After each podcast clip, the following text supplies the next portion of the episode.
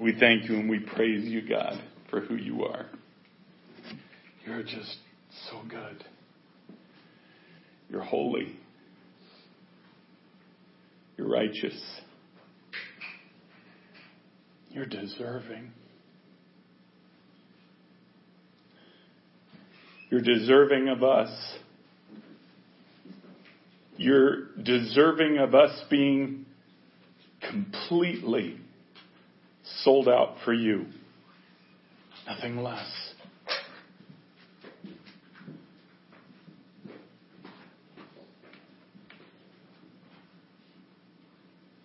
We give you us. I give you me to do with whatever you will. I give you my hands, my feet. I give you my mouth, my voice, my thoughts, my will. I declare it is my desire that my will be crushed and your will preside.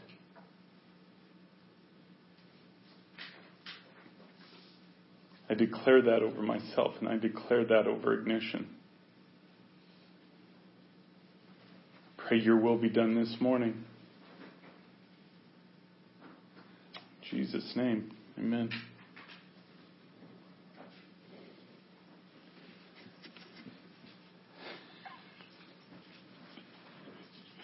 Sorry. Okay, I'm gonna, I'm gonna make a statement but I'm not to fill in anything. And you guys are to understand here, but I'm to get a lot of comments. So that's okay.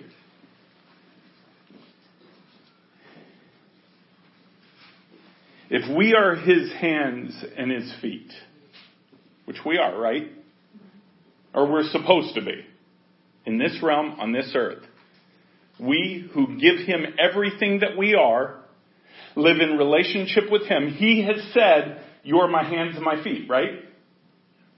Okay. That seems pretty understandable.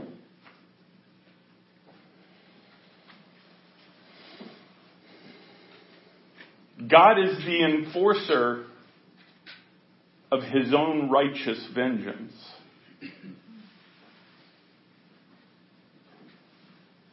If you don't believe that, you have to take out the entire Old Testament and many statements in the New. That his righteous judgment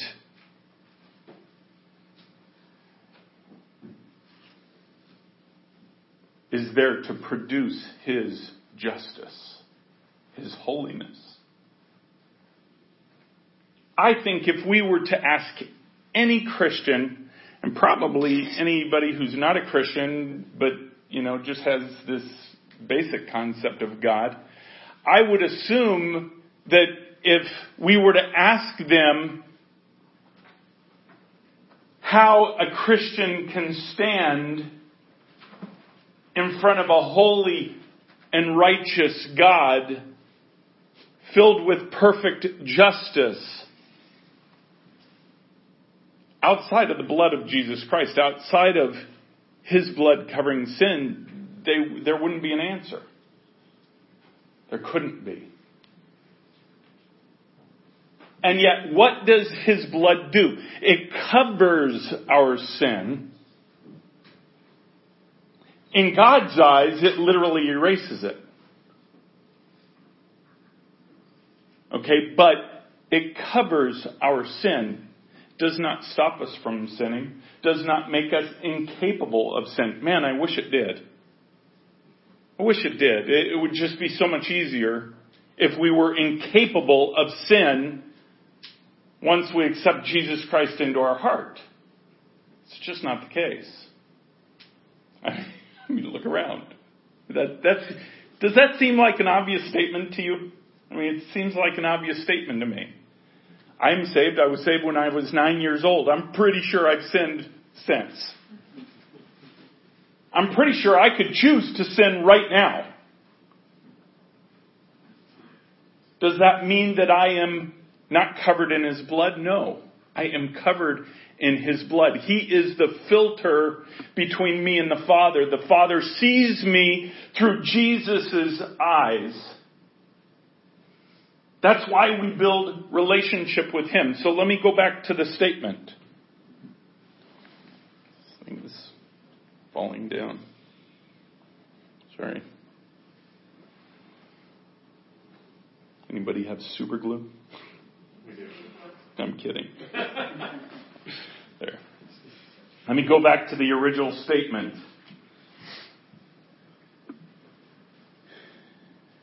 If he is vengeance against Satan, vengeance against sin for the sake of his perfect justice, and we are his hands and feet. What does that mean in our role in his vengeance? That's a heavy thought. That's a heavy thought. I'm not even sure where to go with it. It is just what he has been pounding on me all morning.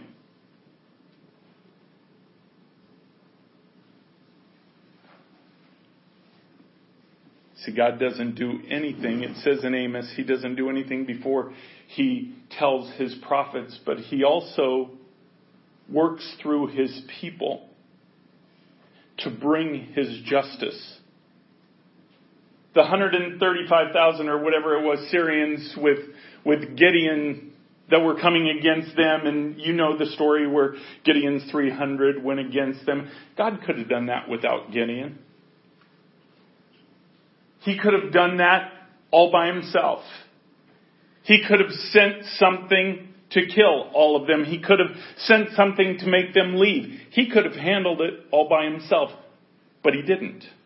Why?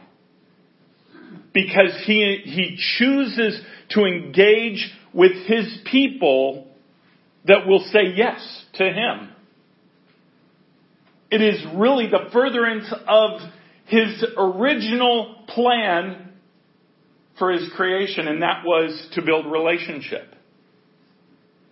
When he works through us, when we let him work through us, that is part of building that relationship.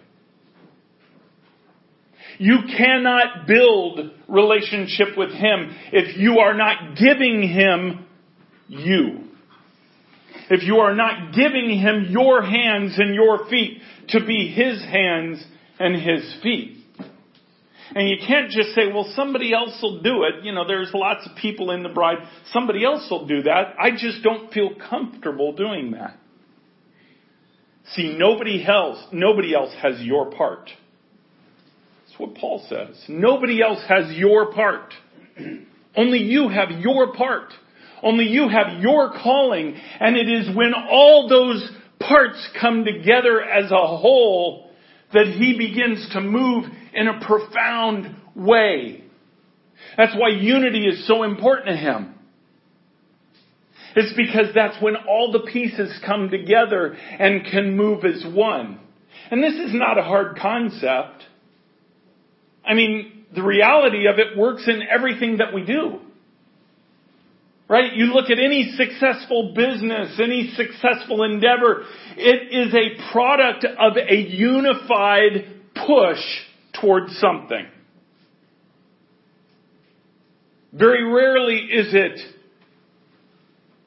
just one person making it happen.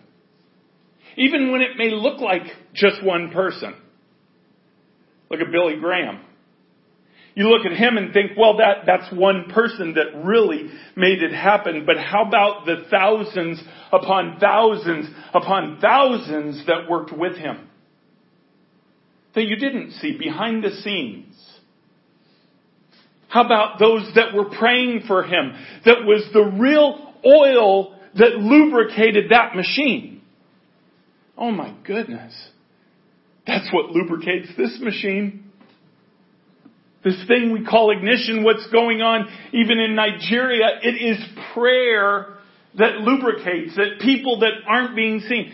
You know, we have prayer call, everybody knows this, we have a prayer call twice a day. And do you know when we hit blocks, when he, we hit roadblocks, that is the first place that I go. I'll tell Lex or tell Wendy, hey, we need to pray about this because there is a roadblock. Man, we, we've gone through this just recently. You, you all know, everybody here, I don't think anybody online knows maybe, but the Nigerian borders have been closed down for months ever since, I want to say it was March, right? Beginning of March, something like that. We've not been able to go back. In fact, I got a whole bunch of clothes there. The team there has all their stuff just sitting there. I think Ali left an apple on a desk, didn't you? No. I'm pretty sure that's gone, and not because someone threw it away. you know, so so so we were forced out or forced not. We weren't allowed back because these borders closed, and we've been waiting. You know, Lord, when are you going to open them up? When are we going to go back? Well, they just opened. They were supposed to open a week ago, and Michael and I got tickets to go back, only for the borders to be delayed for a week. So we had to redo those tickets, and then we. Re- I mean, it's almost funny. We redo those tickets and it's on a flight we, we've taken many, many times through Lufthansa. And then I, a couple days before we're to leave, I, I get this, this text from, from a good friend in, in Nigeria at 5.30 in the morning saying, you really need to call your travel agent. And he sent me a picture of a newspaper clipping that said, among others, Lufthansa banned from entering Nigeria. Okay, and I won't even get into why and all that, but the point is, it doesn't even matter. Satan was doing all he could to keep us from what God wanted us to do. This entire time, we knew God told us we have to be there on the ground by the 10th. And so Michael and I are thinking, okay, well, Lord, somehow you're going to work this out. You know, is, is this where we get to experience what Philip did? Where we just show up there? That would be awesome. Can we take a bag with us? That would be tremendous. But by faith, we knew, and I will admit, he knew way, way more solid than me, because I'm like, okay, Michael, are you sure? Are you sure? Because see, what the Lord told me was that He would tell Michael. So maybe that was so I could just blame it all on him. I don't know. But so, so I'm, you're sure you're, I'm, I, I'm positive. We're supposed to go immediately. Then the Lord confirmed we're to be there by the 10th. And now all of a sudden our flights are canceled again. I start looking into it and, and, and just problem after problem after problem. So we go to prayer. There's only one flight that I could find that was flying in there, and that was Ethiopian Airlines. And it was this insane flight of having to fly actually to Ethiopia 14 hour flight or almost 14 hour flight, then four hours back. So you're going further than you have to and coming back. But whatever. I mean, we'll go around the world if we have to. But when I checked it, and this was yesterday morning, and I, I it, before I was coming to the uh, elders meeting, I checked it, and the the flights. And this is the economy, guys. This is sitting back with all the, you know, sheep and goats and you know everything else. And, and I, I, don't mean that offensively. It, the point is, it's in a seat that I don't fit in very well. Okay? They wanted more for those tickets than it would have cost me before to fly premium economy, almost as much as if I would have flown business class back when we would fly. So I'm like, okay, well, Lord, the money's up to you. You can do that, whatever. You know, and we prayed about it in the elders meeting. I got home, and because of that prayer, literally in about a maybe a two hour period, from when I had checked them. I get home and Michael said, no, here are the tickets, new, the new ticket prices. And it was back to normal. And, and not only that, but then when I called the travel agent, he had a better way. We could fly out of here and we could go like we did before on Ethiopian Air. We went through Togo and it's only a 10 hour flight instead of a 14 hour flight. Praise God. So we booked those tickets. We leave on Tuesday. So we are there in plenty of time by the 10th. But I'm going to lay this out for you because we need your prayer. Because Satan weaves this web of junk. Okay? We are required to get a negative COVID test, the results of a negative COVID test 72 hours prior to boarding the flight. Okay, well here, all the places that we found for the COVID tests, you don't get your results until 72 plus hours. Three to five days. So, so we did, we went and took the test, um, yesterday. And so we are praying, and this is what I need you to pray for, that we get those results before we take off. That we get those. Somehow, we get it in spot on those 72 hours or three days or whatever. Because the bad thing is, with Nigeria, you have a window, you have 72 to 96. So it, it's not like we could have taken it days ago and just had that. Because we actually did. We took it thinking we were going on that first flight. We had already taken it, got back our, our, our negative test results and all that, but we can't use those because those aren't within the 72 hours to the 96 window. So you, you could just understand how crazy it is, but it doesn't end there. This is, that's the first thing we need you guys to pray for. Second thing we need you guys to pray for is that we can actually go someone, somewhere when we're there.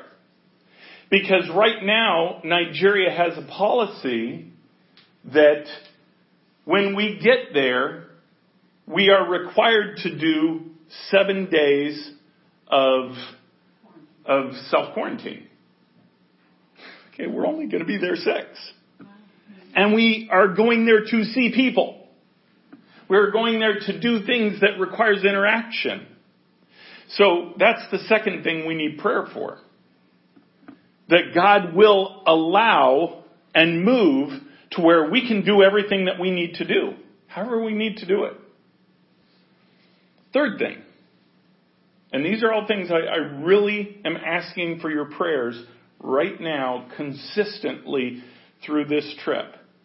Third thing is, Michael and I have expired visas. Now, we have two visas. We have an expired visa, but it expired during COVID, during the lockdown, when they had the borders closed. So our understanding is they're, they're gonna allow those. Okay. But the bigger prayer is we have these STR visas which were approved right before, literally, I think it was four or five days before we were set to go back in March, before they closed the borders, we got those approved. And we had to, within 90 days, get back to Nigeria to have them finalized.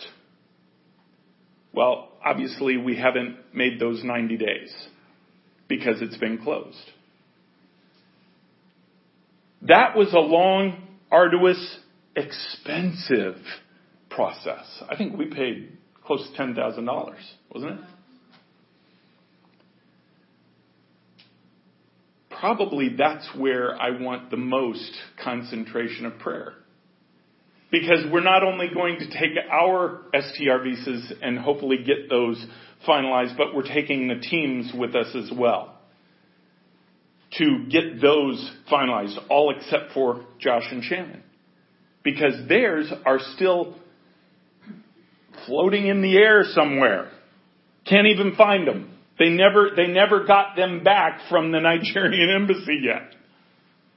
And there's no response to get them back. So we, there's another prayer We don't know where their, theirs are, but hopefully we're taking everybody else's and, and getting it back there. So we need that prayer. This trip is an important trip to be bathed in prayer. They all are. But there are some key issues where Satan is trying to shut down what we're doing there. Because he knows what it means. And it's also backlash for what he has been denied here. In your prayer, I want you to think about and I want you to go to the Lord and ask Him what it means when He is the enforcer and we are His hands and feet. What part of enforcement does that make you? What part of enforcement in your prayer, in your declaration, does that make you? There's a responsibility there. I think we're going to see it come the 26th of September. Because we're going to see an enforcement of the body of Christ, the hands, the feet of Jesus moving forward for this nation on the 26th. I can't wait. I want to encourage anybody. I know, I know most of Ignition is going. We're, and, and many are going the night before. I want to encourage you if you're watching online and, and any way able to go to Washington DC on the 26th to be there. If not, you can watch it. Uh, I think it's, you could Google Jonathan Cahn, the return, and get the information. But this is a meeting in Washington DC for the sole purpose of asking forgiveness. Asking forgiveness for what this country has become, the choices that we have made. We talked about it last week in terms of abortion, about how there is nothing more important than taking away the authority that the enemy has here in this country. You know, I, I was talking with Alexis, and then we talked about this with uh, uh, with the court team as well. It it just it's bugged me. It's bugged me how we have gone to court, and I know some people won't understand this online. That's fine. We have gone to court for this country for many different cases of all the seven places in the world, we have gone to court for each region. And I, I won't get into all that, but, but specifically this country, we have had incredible success in court. And when I, when I say we, I mean what Jesus has done.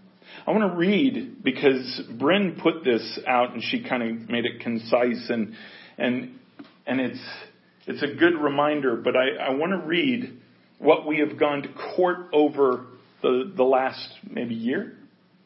Would you say about a year? Maybe starting last last October, something like that.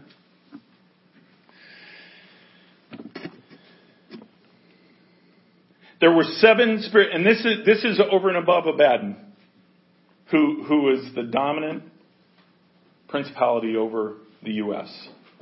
So uh, this is after him, after he was taken out. There were seven spirits of influence that were taken to court in this country. Jezebel, the religious spirit, spirit of infirmity, spirit of sexual immorality, spirit of, and, and I want you to Get these last three. Spirit of inequality. Does that resonate with you a little bit with things going on right now? Spirit of immorality. Now, that's different than sexual immorality. Immorality is a, it, it's it really the base, basically the way to say it is my truth is my truth, your truth is your truth. Right? There's no absolute truth. It's just whatever each person thinks and guides their own life by. That is immorality. And then the last one was deception.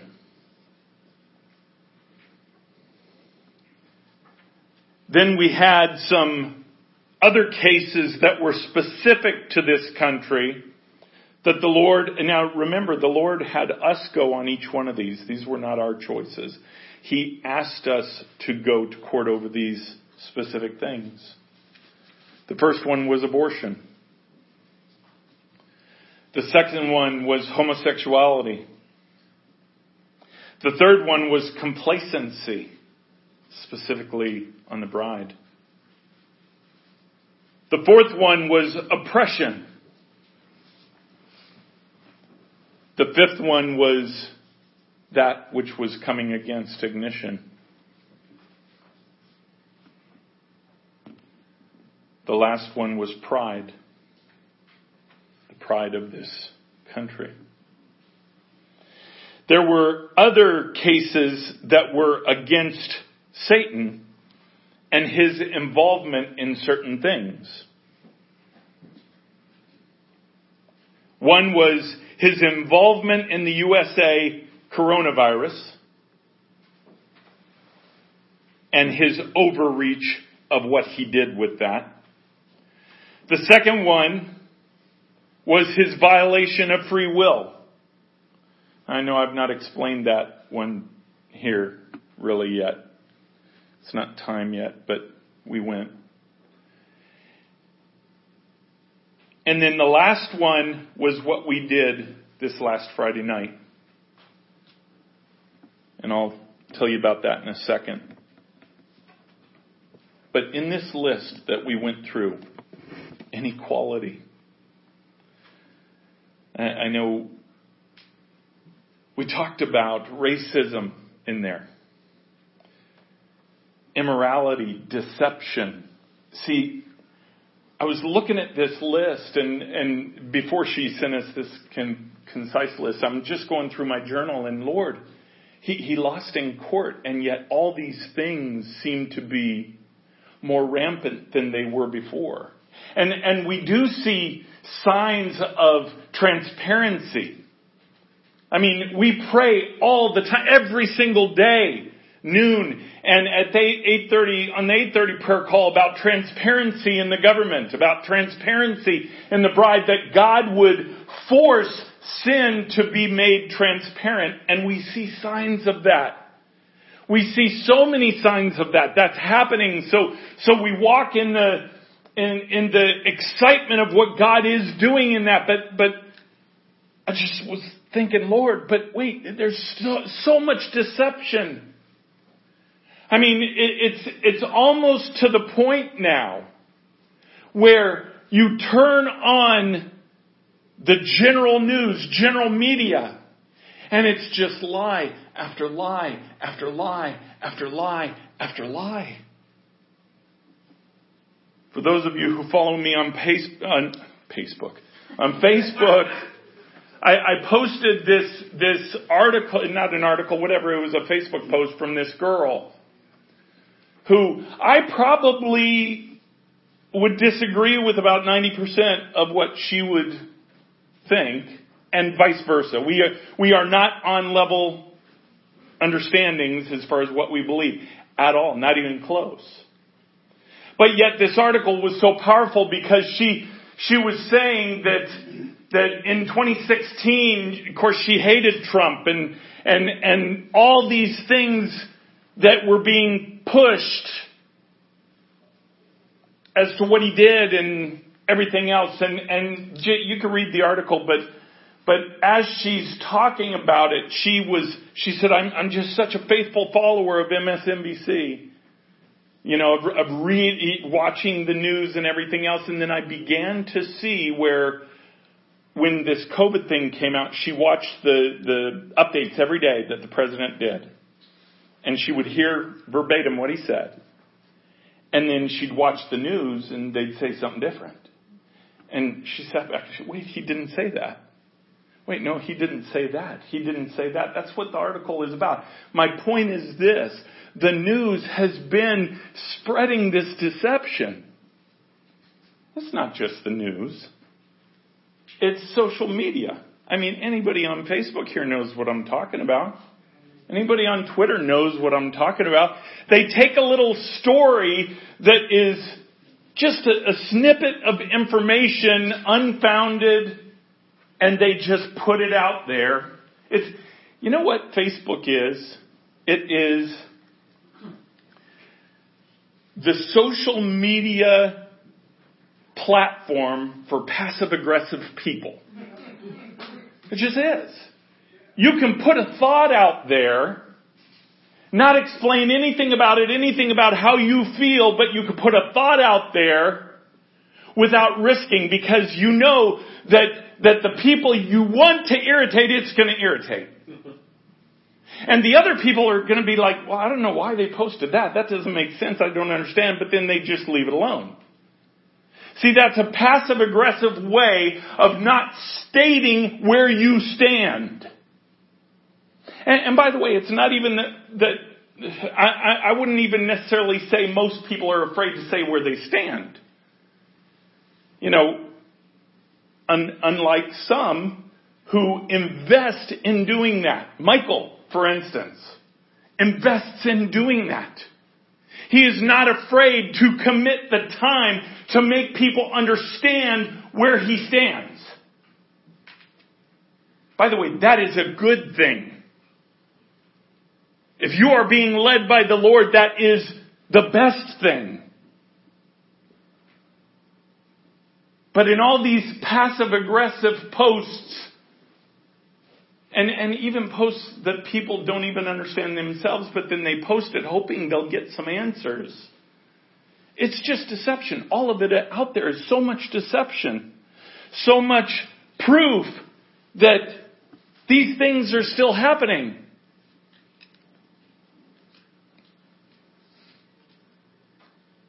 And we went to the Lord about that because, to be honest with you, I, I, I got to tell you, I don't understand. I see where things are becoming clear, but not everybody sees that. Not everybody at all. So we went before the Lord, and the Lord had us go to court.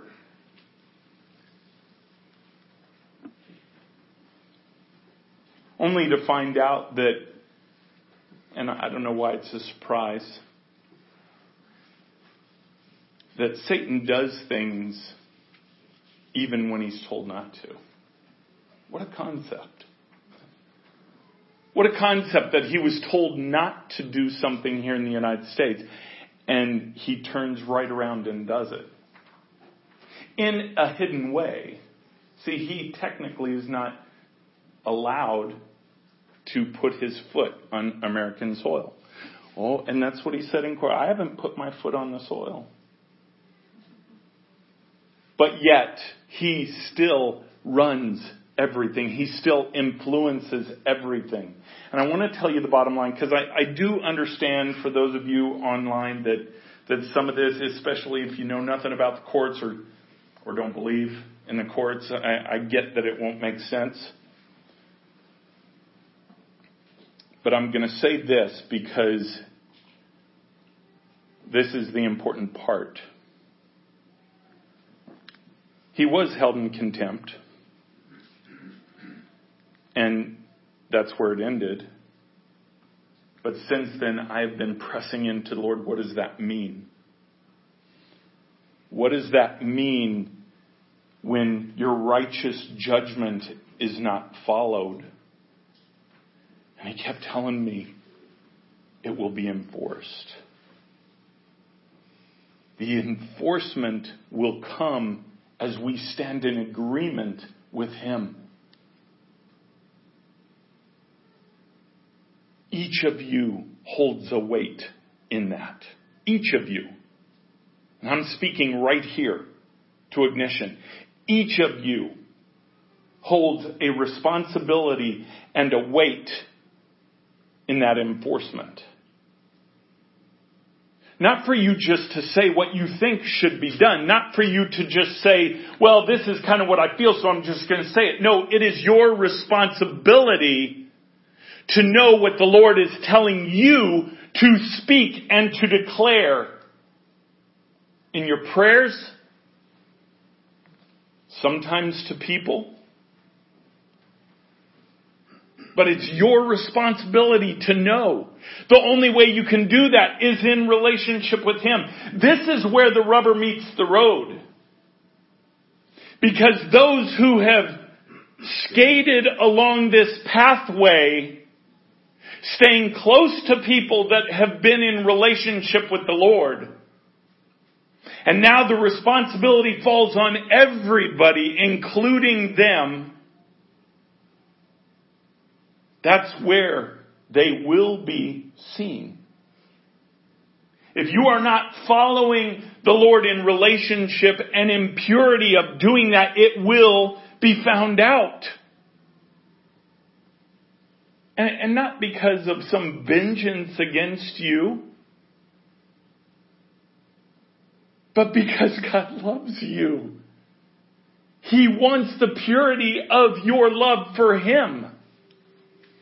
And that, that's just what I got so much this morning in worship is just how much He desperately wants us to be intimate with Him, close to Him, have Him as the only thing that our eyes see, the only thing that our eyes look to, not fear, not worry,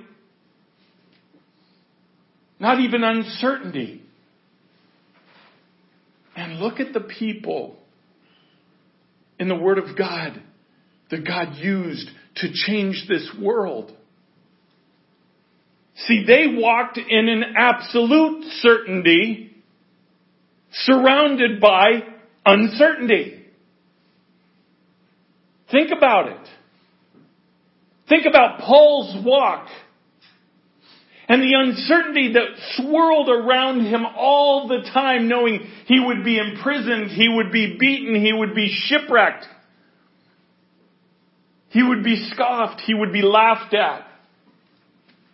All this uncertainty that would swirl, and yet he was absolutely certain of what God was doing through him and what he was to declare being the voice of God. That is how we have the Pauline epistles. Because he didn't live a portion of his life that was, okay, this is my portion. Now in my portion I can kind of do what I want and I can worry and I can, I can this and I can that. But, but then when I step on that stage, or when I step out for Christ, then I will be Christ's person then, and I will be His voice then. It doesn't work that way. That's not how we have God's Word. God's Word in purity comes through a pure life. And yet not a life without sin. Not a life without the capability of sin. Paul said it himself, I'm the greatest of sinners. I don't think he was just talking about the fact that he commanded Stephen's death.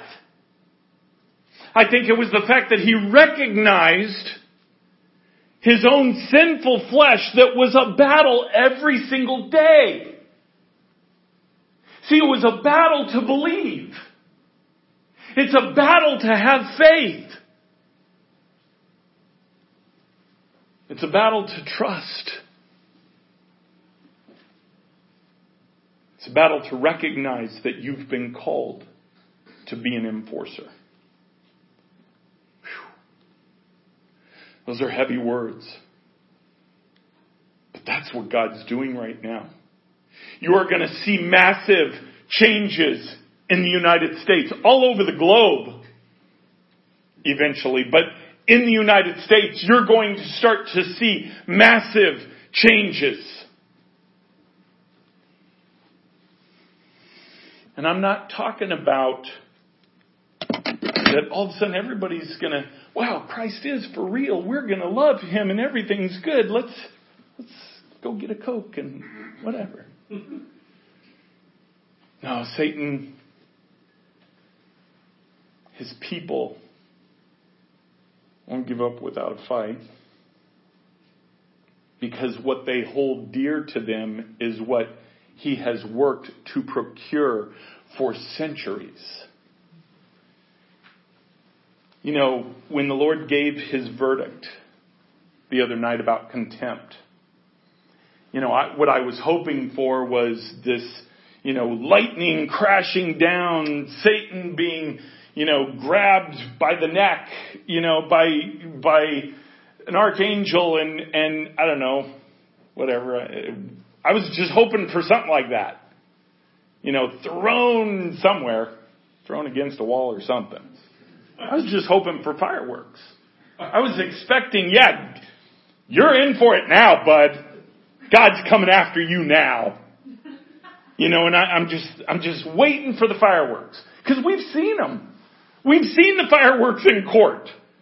Where this head's ripped off and this thing's ripped apart and not, I mean, you know, it's definitely PG-13 or higher. right? Just because of the violence in there. I'm expecting this. Wasn't any of that. Now I'm not going to say I was disappointed because I'm not allowed to say that. I was surprised. We'll leave it that way. But then the Lord spoke. Because he said he was guilty. He was found in contempt. But instead of saying, take him, rip him apart, do this, do that, the Lord spoke to Satan and he said, prepare. What, what were the words? Get. I can't hear you. Gather your things together. I. Yeah, it, it, it, put put your affairs in order. That's what it was. Put your affairs in order. Put your affairs in order, and he further explained what that meant was everything, everything that is yours is going to be transferred to my righteous. You can read into that all you want. Bottom line is what Satan has worked so hard to control over centuries and over millennia really. God just put him on notice to take inventory of it all. Because it's all going to be taken away from him and given to the righteous, given to a ready bride. So you are about to see changes in the United States. This will not come without a fight. This will not come without a fight. You see it right now. You see the wars and it, where we are, it, it's such a weird thing. If we didn't have TV, if we didn't have social media, I, I would think where we are, we probably wouldn't even know that COVID existed, would we?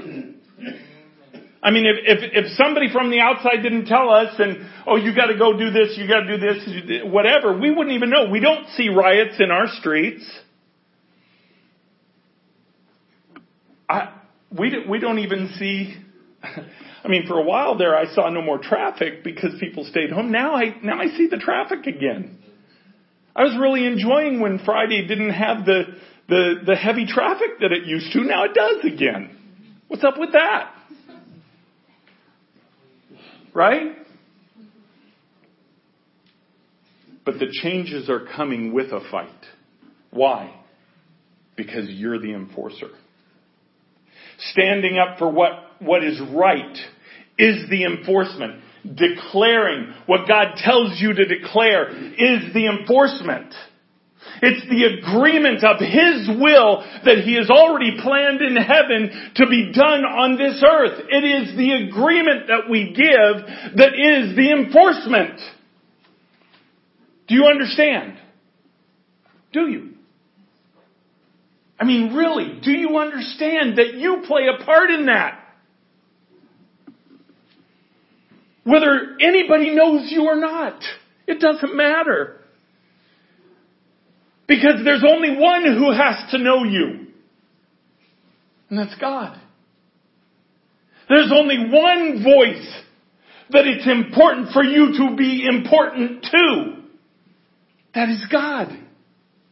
When you speak in agreement with Him and in agreement for His righteousness, you are pleasing to Him. What do you think it means when, when He said to Peter, what you bind on earth will be bound in heaven? Or actually, what it says there is what you will bind on earth has already been bound in heaven. See, they're outside of time. This whole thing has already been done in God's eyes.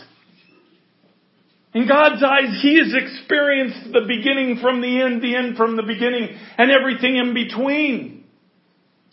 So it's already been done there.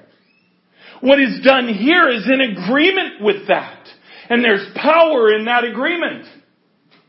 There's power in that unity. That's why it can't be one person. It can't be one person that God does this whole thing through.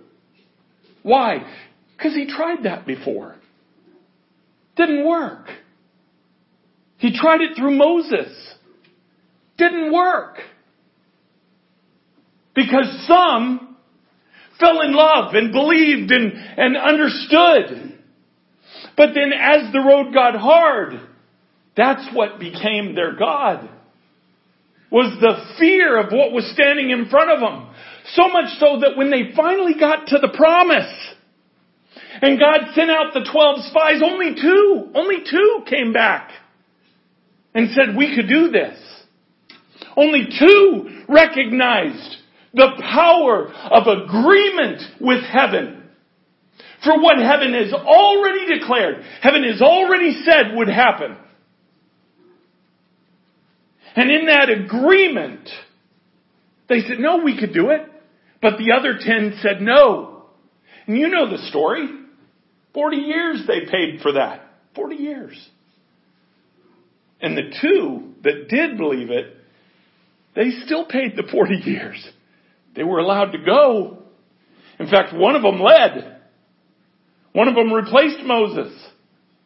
But they still paid the price of everybody else's choice. Why? Because God demands unity in that choice. He demands unity to make His will that's already been done in heaven happen here on earth. You want to see the fire of God fall on this nation. Then be in unity. Be in agreement. Why have we been seeing things happen that we've been praying for now for three and a half years? It's because we're in unity. We're not even a big group. We're a little group that's been in unity with God's will. Not whatever you want, Lord, I'm in agreement. That's my prayer. I mean, that's awesome if you want to do that, you know, as a blanket statement here and there, but if you don't engage in the specifics, you're not helpful at all. Because that means God is not telling you what to engage in, what to pray for, what to declare that has already happened in heaven to be a part of. It's passive. Just say, whatever you want, Lord, I'm in agreement. I'm in agreement with these people. I'm in agreement with you. Now let me go and I'll, I'll keep doing my thing. See, that's passive. That's not what God wants. That isn't even relationship with Him. I guarantee you. As you build relationship with Him, one of the signs of you being in relationship is Him telling you to say something. Telling you to step out in a way that's gonna be uncomfortable for you. I guarantee it. I stake my life on it. He will do that. If you haven't seen that in your own life, I ask you to question what your relationship looks like with Him. Is that relationship intellectual? I, I, I know about him. I know all his principles. I know what he says here. I know what he says there. You know, you can call yourself an American and be an American by birth. You're an American if you're born here. You are an absolute American by birth. Doesn't mean you know Donald Trump. Doesn't mean you know Mike Pence. Doesn't mean you know the leadership of this country. You can know about them. You could be even named under their leadership, which is what an American is. Doesn't mean you know them. You could be saved. You could accept Jesus Christ into your heart as Savior. No, He is the Messiah. And giving your heart to Him, it does not mean you know Him. It doesn't. You may know Him as Messiah, you may know who He is and you may believe it. And you may receive it into your heart. But to know Him means you have engaged with Him on a personal level. You have stepped out in faith to say, I'm going to believe your word when it says to step. I'm going to believe your word when it says that you will never leave me, never forsake me. I'm going to believe that your word is not just for a group of people that are listed in your word, but it's really for me. Because if you built relationship with them, if you built relationship with Peter, and you built relationship with Paul and John, I'm going to believe that that's available for me. Why wouldn't it be? In their own words, God is not a respecter of persons. God does not want a relationship with me more than he wants a relationship with you. He pursues us both the same. He desires that relationship with us the same. But it's when we pursue Him and when we go after Him to learn who He is, when we are no longer just a Christian because we're Christian by birth, being reborn. But now we become His children. Now we become a known quantity in relationship to Him. He knows us. We know Him. It's then that you could stand in agreement and in unity with others and say, your will in heaven that you have already done, that has uh, already been done, may it be done here. That's what the 26th is. I don't know how many people are going to be there, but I mean, I just pray it overwhelms the place. I, I, I pray it is a larger group than any group that's ever been there. Ever. I don't even know what that is. But you know what? The reality of what I wish for is I just am praying that the people that God needs there be there. To just be there and not be in relationship with Him, there's still power in that unity. But to be there, be in relationship with Him, and be unified in His will being done for this country as He's planned it in heaven and it's already been done there's power in that. That's why he has told us to go. Don't downplay the 26th. Because I'm telling you what. Oh, what an exciting time to live.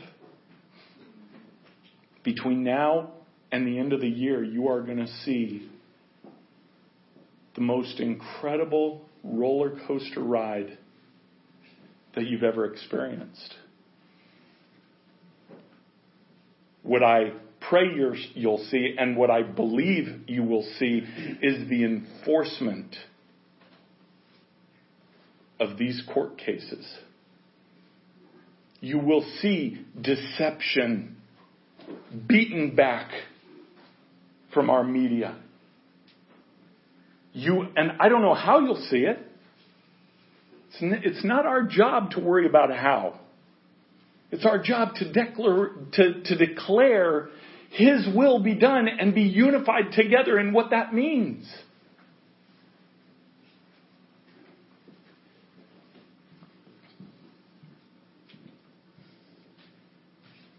He's going to get his bride's attention. Hot or cold, he will separate the lukewarm. You know what that word spit out of the mouth means? Uh, the, the real Greek word there? Vomit. vomit. Who likes to vomit? Ugh. I would rather be sick any other way than my stomach. I think that's why Satan hits stomachs so hard because there's just nothing more debilitating for me. I, I become a child. I really ask my wife. She's she's saying yes. She's standing in agreement with me. I become a child. I, I, don't, I don't know what it is about that. But in agreement, we will see extraordinary moves of the enforcement of what has been declared in heaven, what has been declared in his court. I mean, I, I get this sense of so much starting on the 26th, but really it started already. It has started already. It starts every time we gather together on that prayer call. And all the pockets all over the globe that do the same thing, Lord knows who they are. We call it the remnant, but that's really what it is. It's pockets that are in relationship with Him, sold out no matter what. Whatever He wants, yes. But be excited about what's coming. Don't be confused. Don't be confused. Don't fall into that deception yourself as to how things look. Press into the Lord. He'll show you. Because the deception from the enemy is to get you to disengage, to feel helpless that you can do anything. And he's, he's been pretty successful up to this point. Even recognizing, I, I know for me, the, the big epiphany this week was that I have a part in that enforcement. It's what we're talking about this morning. That was a huge epiphany to me. It's the deception from the enemy that would keep us from recognizing that we play a part in that. So ask the Lord, what is your part? Alex, come on up.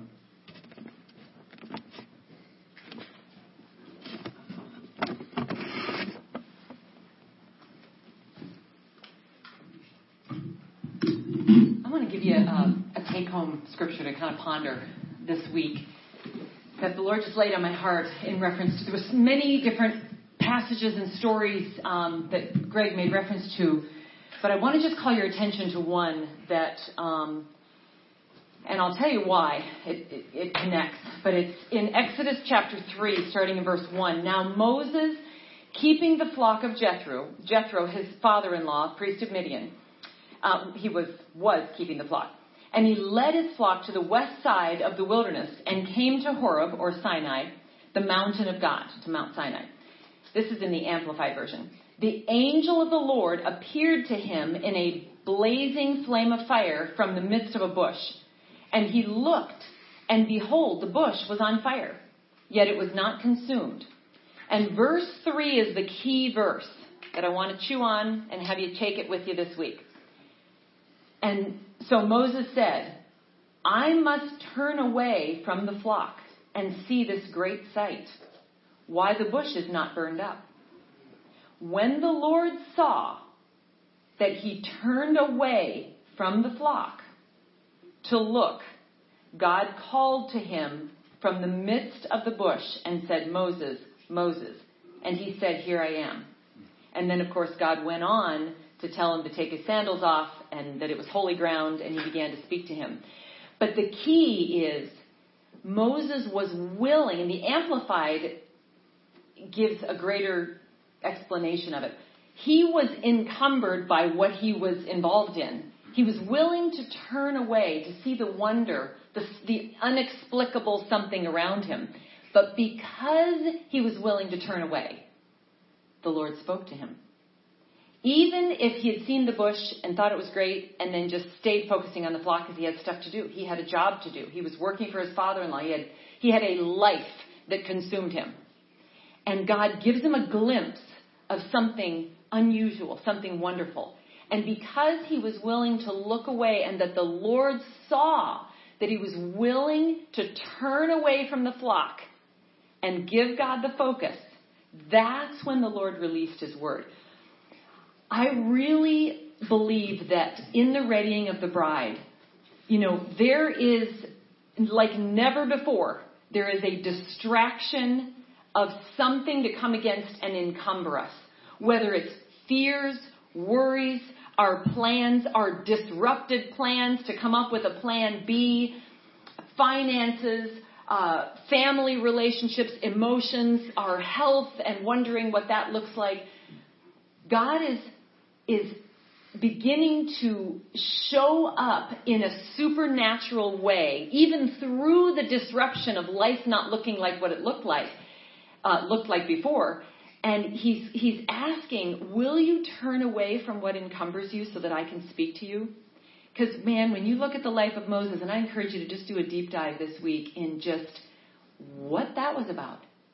He was just a guy disenfranchised in brought up in a, in a home of an adoption adoption situation because he was forced out, but yet his life was saved. He was supposed to be killed, and all the limitations. Couldn't speak well. Even was thinking, God, you couldn't possibly call me into this. And yet God had a plan for him, and his role really was significant. And yes, what God intended for the children of Israel, obviously their hearts were hardened. But there is a really significant place. And one of the first things that came to my mind when, when Greg was talking about the role that we all have, you know, I've shared this before, but the two little old ladies in um, the, uh, the Hebron revival in the Isle of Lewis, if they had not responded to the calling of prayer, to pray so fervently, it was God using them. Nobody saw, nobody highlighted. It wasn't some well-known, prominent awesome, you know, voice in the community of prayer that just moved everybody and whatever. It was just prayer in a barn and a fervency to go before God and respond to the Father's heart and speak out and declare what the Father was saying through them. He didn't look at their age. He didn't look at their monetary value. He didn't look at what they'd been through in the sense of that being a limitation. He just was speaking into them and said, I'm calling you to speak out and pray back the Father's heart, to pray back my heart, because I want something done and started. And it was the prayer of those women that literally birthed the revival, the revival, that so influenced a young woman that her world was rocked spiritually, that when she gave birth to a son, he became what is now our president. This, there are dots connected in this higher, Isaiah 55, 8, 9, the God's ways that are higher, his thoughts that are higher. He is putting together a perfect plan. And he so desires that people are just in agreement. Yes. But we get so encumbered with yeah, but I got I got this flock, I got I got this stuff, and I got I mean this isn't this isn't the time. And Moses had lived a life. He was called at 80 years old. Praise God for examples like that. Yeah. When you think that you the, the, there's a there's a fight for our identity. You can't do that because you need to be that because you are this because you are not that. You aren't this anymore because of what you've been through. And God's just saying, man, if you just listen to me, I will just get so much more glory and you will find me to be such, so much bigger, bigger of a wonder in your life because I'll take every limitation and just let it fly in the face of the enemy with how I will use what he is saying is not. I will say is because I am the great I am. Yes. And so this agreement is so powerful. And the enemy will also sometimes seek to tell you that you are arrogant if you feel you are called. To seek to tell you, I can only imagine the early responses of the people in Egypt going, Who do you think you are? You're going to call us out of Egypt? Like, who are you? You can't speak. You are, you're nobody. You, you're an adopted kid. Pharaoh doesn't even, they don't even like you anymore. They don't even want you. Like what? I mean, can you imagine? We've got to put in context the pressures of his day. And those are multiple stories all through scripture. So whatever God is saying for you to do, the only thing that is relevant, the only thing to consider is God, is it you? And then yes, I will obey. Does not matter your age, does not matter your health. We know those of us that know Carson and have heard what the Lord has spoken know that his calling is so significant. Yes. If that makes sense in the human realm, then anything can.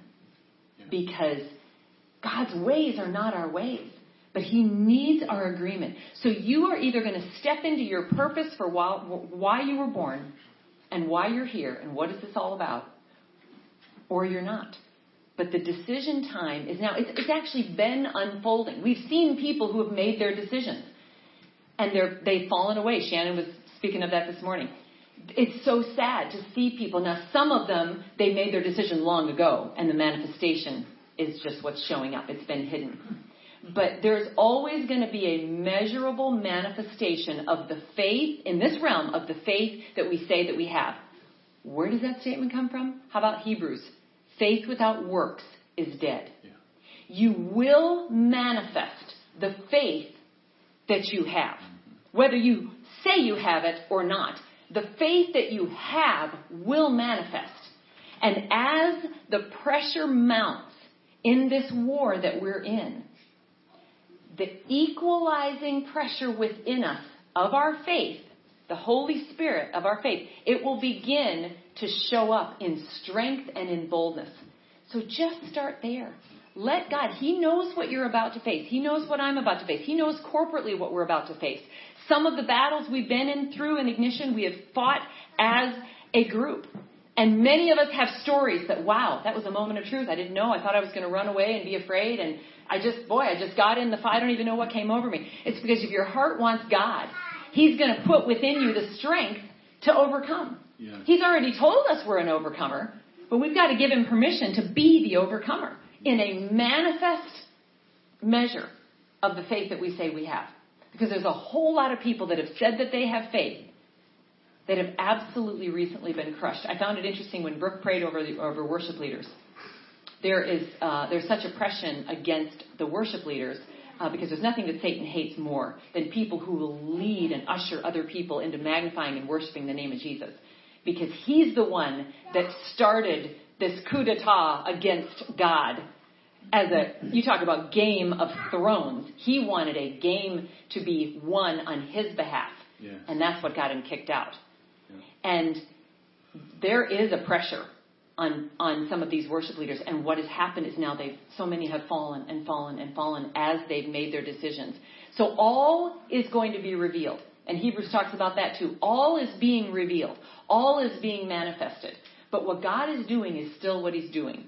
So trust Him, give Him your yes, and be willing to look away from your flock.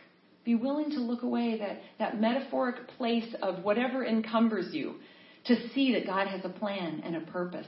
He adores you. You were not created without purpose. And I remind Yvonne that all the time because um, obviously wanting to speak into my younger and youngest child, um, I remind her all the time that even in her own uh, birth, uh, I was told there is no human way that you will ever have a child. It's just over for you, apart from maybe maybe a hundred thousand dollars to try in vitro, and um, and so I knew at that moment, God, if if if you're wanting to birth something, you're going to birth it. And when it was placed in God's hands, He did it. Now I was also surrendered to the fact that He may not have chosen to do it. He may have had me live with just Brooke, which wouldn't have been a just. It would have been an amazing thing. She's uh, she's she's everything. She's like having about twelve kids. But, um, but God will do what He's going to do. He just needs our life laid down, and every life is a miracle. And I love that um, that you know whether that could be your story or not, whether you were born into out of an impossible situation or not, you were still an intentional life created by God, as all lives are. And um, and God just wants our cooperation. Because uh, if you're sitting here thinking, well, God couldn't use me like this, or God would never do this, or it's too late for me, then guess what? You're in agreement with the enemy in, in terms of the, the arguments and the high imaginations that exalt themselves against the knowledge of God. 2 Corinthians 10:5. We got to know. We got to use the word as a weapon in our prayer life. Ask God for prayer strategies. When we go to prayer, we don't just bring our worries and our burdens and just spit them out as, I'm just so worried about this, God. I'm so worried about this. No, we take it and we say, God, you have the answer because you promised this because I've seen what you've done with Moses, Abraham, Isaac, Jacob. I've seen what you've done in Joseph's life. I've seen what you've done in the apostle Paul and the 12 disciples in Jesus. And I know you have the answer. And so we're going to wait for you to have the answer to give us. Take that confidence, that faith in prayer. It's not just about bringing your burden, sadly, to prayer. Ask God for prayer strategies and believe that He has a purpose and a plan for you. And it might not just be a task. It may be something so significant because I have not seen nor ear heard the things that God, nor has mind been able to comprehend the things that God has planned for us. And that's both here and in our life to come when we see Jesus face to face. So, boy, just believe, believe, believe. And um, as the forces get a little more intense, and they will in our external, be willing to look away from that flock and hear the word of the Lord from an, a place that you wouldn't normally hear his voice. Because a burning bush doesn't have to just be exclusive to Moses. God can and does speak in so many different ways if we're just willing to turn away from what encumbers us and listen. Yes. Father, thank you, God. Thank you for this reminder um, today in what you're doing, God, in just recognizing that we can be enforcements of your plan to unfold on this earth. God, not because of us, but because of you in us. Christ in me, Christ in me. It is in you, Lord Jesus, that we live, that we move, that we have our being. God, and you said in John 14 that for those that believe, greater works will we do. Why? Why? Because God, the world will see you in the works. As you said in the verse right before that, believe, if you don't believe me, believe me for the works that I do. God, I pray that you get the glory for the yes that we give, for however you choose to use our life, And Lord, however you choose to use our death. Because God, the only way we are overcome, as Revelation 12 tells us, and I pray that we live by this. It's heavy in this realm, but we overcome by the blood of the Lamb, by the word and agreement of our testimony with your will to be done, and that we love not our life unto death. That we not be encumbered with self preservation and re- reacting constantly from our carnal flesh that we have to have this and we have to have that and I, but I need this and I can't say no to that. God, oh God, help us. Help us to see that you are the source of every goodness, yes. every pleasure, everything, God. You are life itself. Lord, we love you, we praise you, and we know that great and mighty things are coming and are upon us because we are calling unto you. Bless this word, God. Let it go deep into the soil of our hearts. We ask you in the name of Jesus. Amen.